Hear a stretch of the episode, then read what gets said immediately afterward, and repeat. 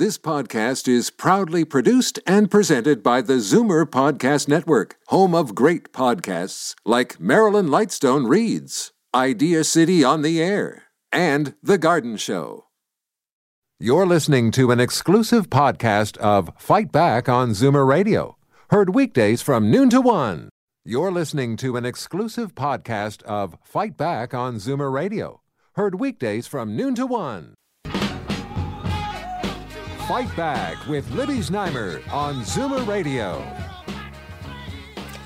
Welcome back. Now we are turning to a subject that is very personal for me. It's pancreatic cancer and how to beat it. As many of you know, I am one of very few survivors of this deadliest form of cancer.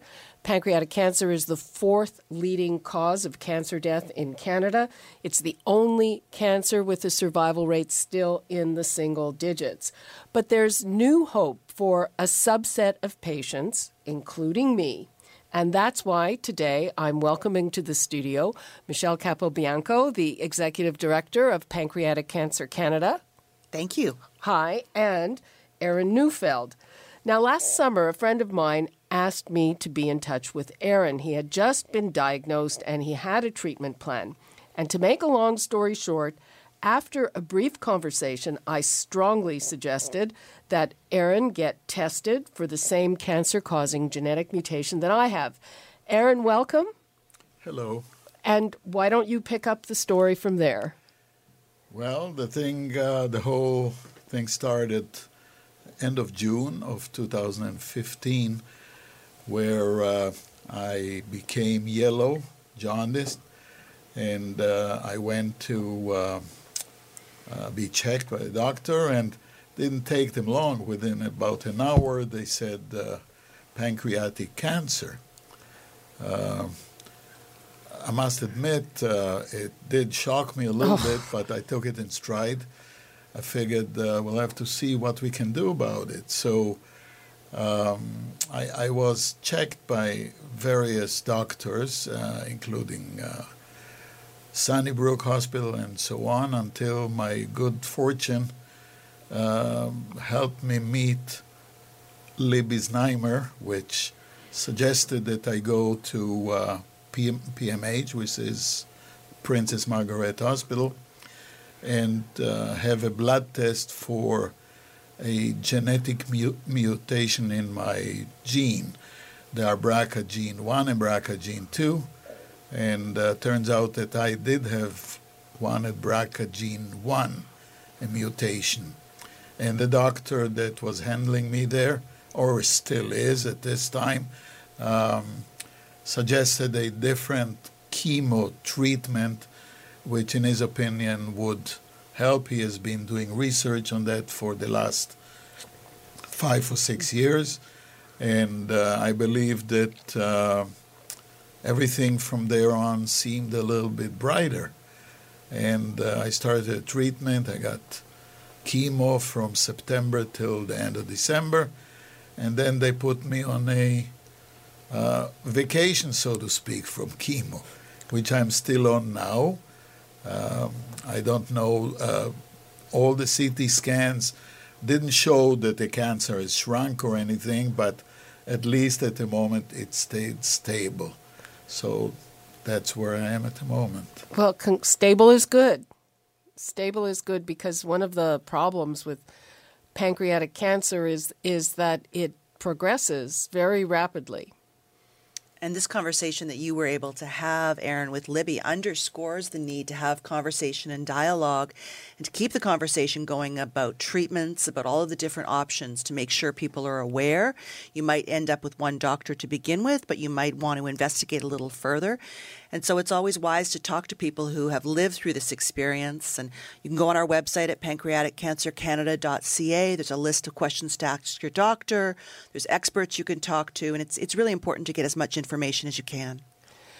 And the important thing about uh, my case and Aaron's case is that you know other cancers they've found that you know say breast cancer. It's not one disease, it's at least four diseases.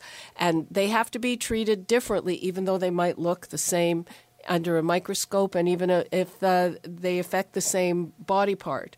So, what they call personalized medicine now the the medical profession is is looking for these different subsets, and when it comes to pancreatic cancer, ours is the first subset uh, that they have been able to successfully treat. I was lucky; mine was found a little earlier than Aaron's, so I'm cancer free. But th- this treatment uh, is appropriate for Aaron. But you know, if we get a caller who's saying who, and I get many calls from people who say I've, I've I'll have what you had, it's not necessarily going to work. Um, what what's your feeling on this, Aaron? Well. Um I think you have to take everything in stride. You have to uh, explore your options. You have to see what treatments are being offered. You have to try and uh, find what will work for you or what you may believe that may work for you. A lot of, I believe that a lot of it is in your mind too. You can help yourself by being a positive uh, thinker by, by trying to help yourself. Uh, I, I went through a couple of things, prostate cancer, for instance, in, two, in 2005, which is, by the way, an outcome from this gene mutation, exactly. which is part of it. And uh, I, I, I uh, this I beat totally. It's totally clean. Uh, I, I just had a meeting with that particular doctor a week ago and he said, You have to come and see me again because your PSA is zero.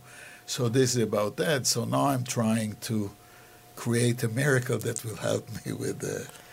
Uh, with you know with what I'm dealing with at the moment. The the thing about the mutation that we have is that it puts you at risk of having different cancers. It's not a recurrence, but a new cancer. Uh, let's go to the phones. Let's talk to Dave in Mississauga. Hi, Dave. Hi, how are you? Fine. How are you? Not too bad, thank you. I just want to start off by saying I listen to your show almost every day. Thank you. And I really enjoy it. Thank you. But, but you guys really hit a nerve today. Uh, I have been diagnosed with pancreatitis. Mm-hmm. And uh, well, other things, anemic acute pancreatitis, um, some other word they gave me, I don't even quite understand what that is. But I tell you, uh, and oh, I wouldn't want that on my worst enemy. It is the most painful thing you can possibly go through. It's it's it's horrible. I it, after um, I had a certain procedure when I was sick, I had pancreatitis on top of it, and it it was horrible and I ended up on kind of for a while on vast amounts of painkillers because it, oh, yeah. it's really painful. Hydromorphine, excuse me, hydromorphine, I'm sorry, is a painkiller. I, went, I, I had to go to Credit Valley Hospital and I was admitted three different times the past year, like last year, all the way through. And my last day ended up being 32 days. Wow. Whereas, uh, like, I can I can tell you like I know you don't have time and I'm not gonna you know uh, go on and on, but I tell you I had my stomach tapped four times. Oh dear. Oh, excuse me, my abdomen tapped four times. I I had tubes sticking out of me. It got to the point where they actually had to put me under into an operation where they put a shelt from my pancreas. I believe they put it into my small intestine. I'm not quite sure. Um, and speaking of doctors, I think I saw about 20 of them. Mm, I'm sorry to hear that, but you know, they. I'm sure you're being checked, but um, you know, unfortunately, pancreatitis is is a risk factor for well, uh, pancreatic yeah. cancer, so they should be watching you for that. Well, uh, my last visit to the doctor uh, was um, oh about two weeks ago, and I did uh, well, he, they won't give me a, a CT scan at the moment because I've already had 10 in the past like four months. Yeah, that's enough. Yeah, that's what they said too. Radiation, I guess, is what they said. Yep. And so what they won't give me one, but they did do, uh, oh, excuse me, an ultrasound. And uh, what it showed up was, and I was great relieved to hear the fact that the fluid and there's some god awful fluid when you when you see it because it comes out when when, when you know when they tap your abdomen, and it's a brownish, darkish liquid, and it's gross. Uh, well, okay. um, to say that, sorry to hear true. that you're suffering with this, but um, uh, wish you all the best.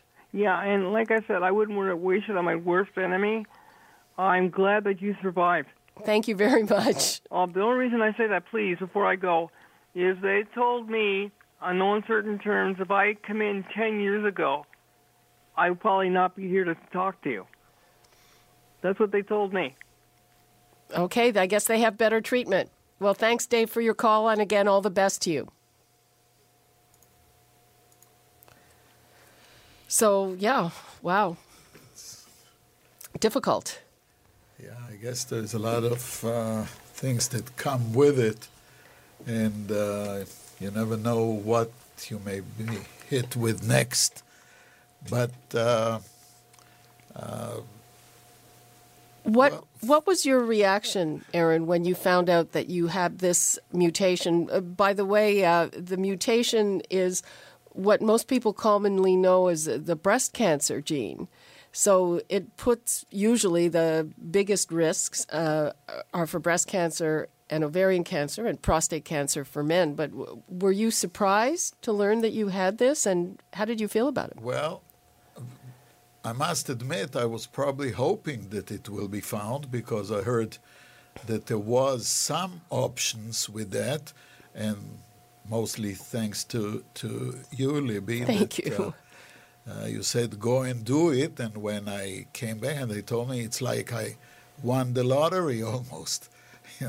And uh, from from there on, things looked brighter because I figured that uh, there may be a treatment that they can at least try on. So all didn't look all that bleak immediately, you know. So I, I just took it in stride as it came, and I was very happy that I can be treated. I, I guess it's something that's normally bad news, but in this case, it can be good news. M- Michelle, um, when people get in touch with you at the organization, what are the most common questions? Often we get calls from caregivers, from family members who have recently heard the news that somebody they love has been diagnosed or may well soon be diagnosed with pancreatic cancer. They want to know what it means, what the treatment options are. Um, have other people gone through this experience? What have their been experiences been like?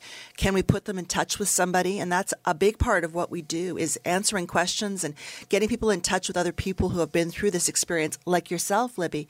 Being able, as Aaron did, to reach out and talk to somebody who's been through that exact experience really changes the experience, if you will, and really helps soften. So that's one of the things we try to do. We try to give more information, talk about treatment options, and talk about where to go from here.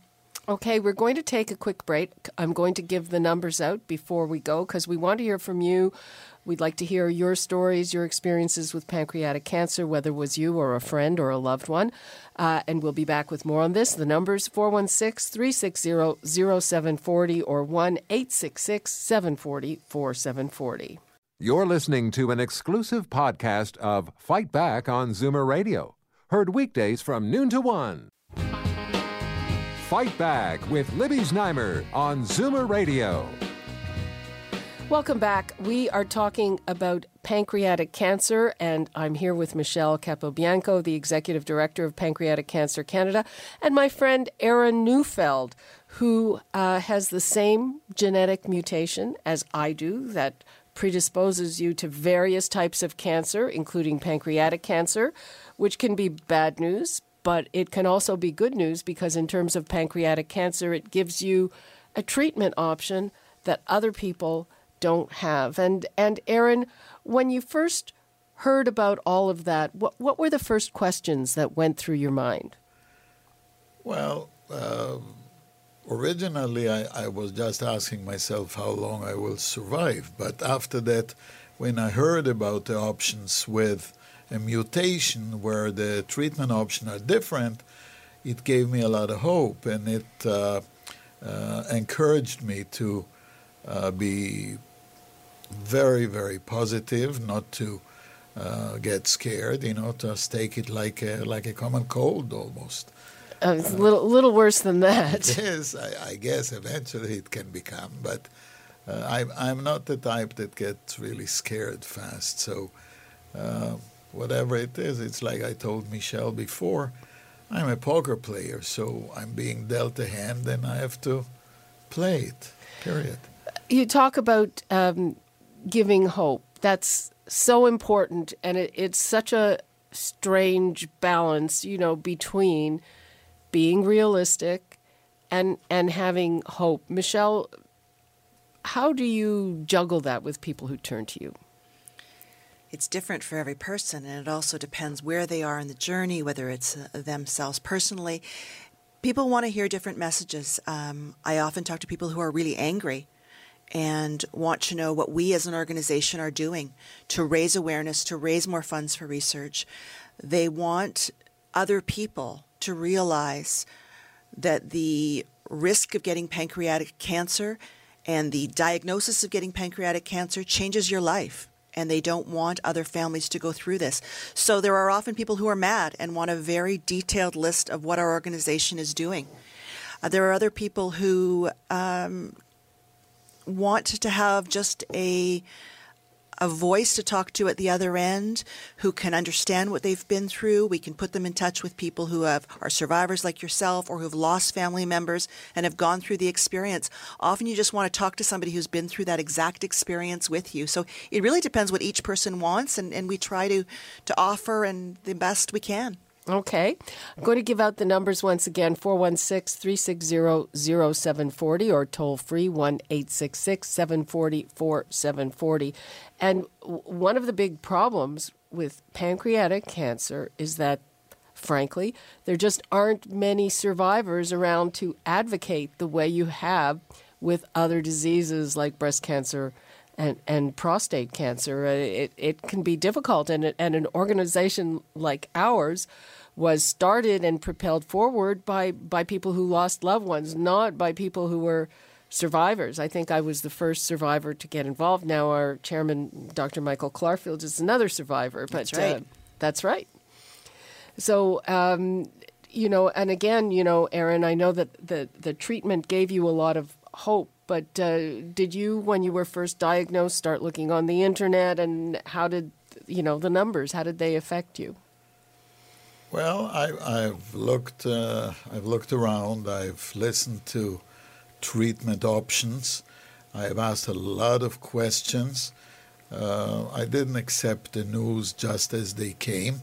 I mean, I knew it that it, you know, it was a fact. There was no question that uh, I got it. What they said I got, I got. But I wanted to know what other options are there on a treatment, and uh, it seemed that everything uh, revolved around going back to chemo.